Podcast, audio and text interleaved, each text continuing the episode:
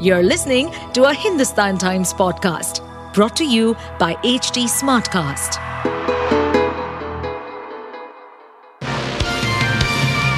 Hello, these are the top news for the day.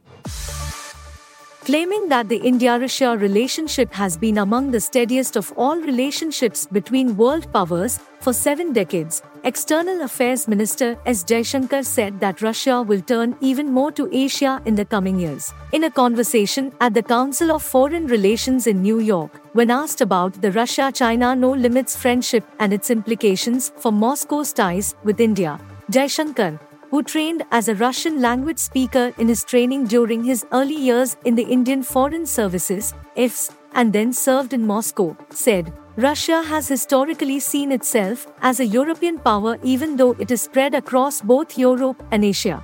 Jaishankar said that his expectation would be that since the turn of events from 2020 to due to its relationship with Europe and West being so severely disrupted, Russia is turning to Asia and other parts of the world, but primarily Asia because that's where economic action is. It is also an Asian power even if hasn't seen itself primarily as that. I would predict that Russia will make strenuous efforts to build alternative relationships, many of which will be in Asia. Jaishankar said, in an echo of a point he had made in an interview to The Economist in June. This, he said, will be reflected in economy and trade. While saying the Russia China relationship will have salience, Jaishankar didn't delve into it, though it is assumed to be a major factor in the calculus of Indian policymakers.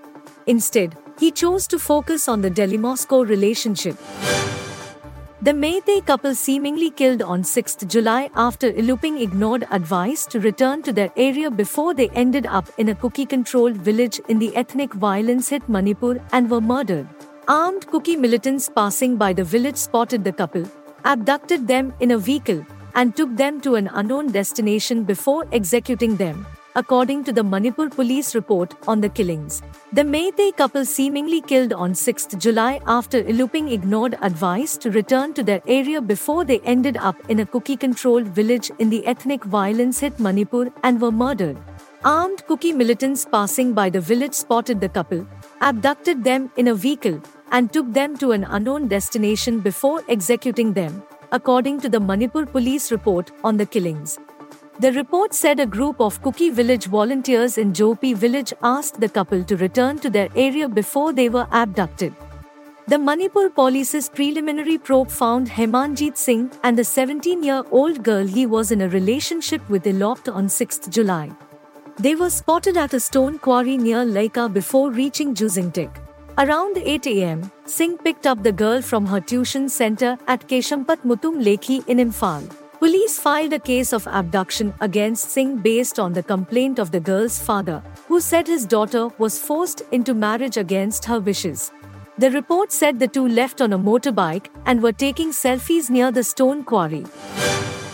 Prime Minister Narendra Modi on Wednesday recalled the journey of the 20 years of the vibrant Gujarat Global Summit and said the central government at that time did not extend any cooperation. Instead, the central ministers refused to attend the event and foreign investors were threatened to not invest in Gujarat. But still, investors came and there was no incentive for them. They came only because of good governance, fair governance, equal distribution of growth, and transparent government, PM Modi said, accusing the erstwhile central government of seeing Gujarat's progress through prisms of politics. The central ministers used to tell me that they would definitely come. They never cooperated, they used to create roadblocks, PM Modi said. The Kerala government has withdrawn containment in all zones and allied restrictions imposed in northern Kozhikode district as no new cases of Nipah virus have been reported here since 16 September. In a Facebook post on Tuesday, District Collector Igitha said all schools located in the areas that fell within containment zones would be opened and regular classes would commence on Wednesday. However, the collector urged people to continue their vigil against the virus infection, maintain social distancing, and ensure the use of masks and sanitizer. All the institutions in the district had been closed since 14 September and online classes were being held after the virus outbreak was declared in the state on 12 September. the district administration advised students to wear masks and carry hand sanitizers when going to their respective educational institutions. A total of six people were confirmed to have been infected by the virus till date, and of them, two died.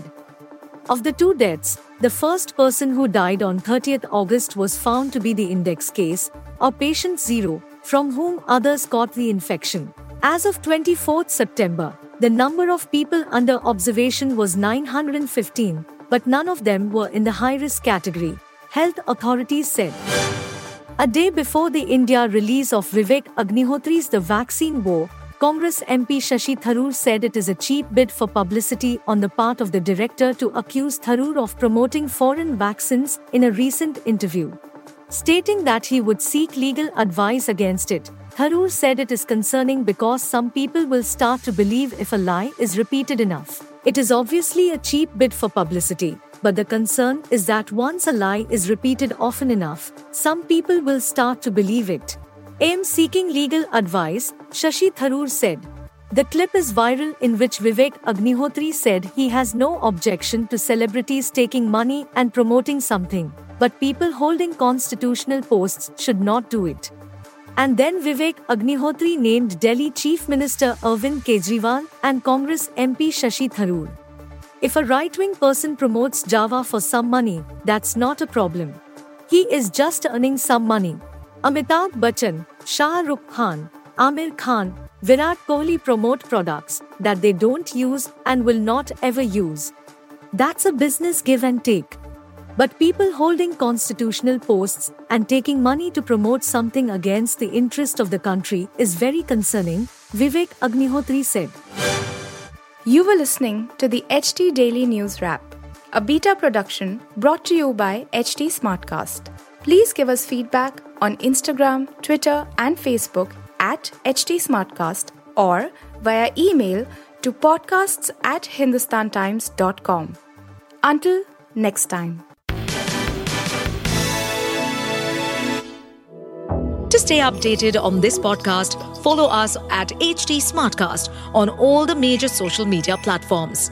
To listen to more such podcasts, log on to www.htsmartcast.com.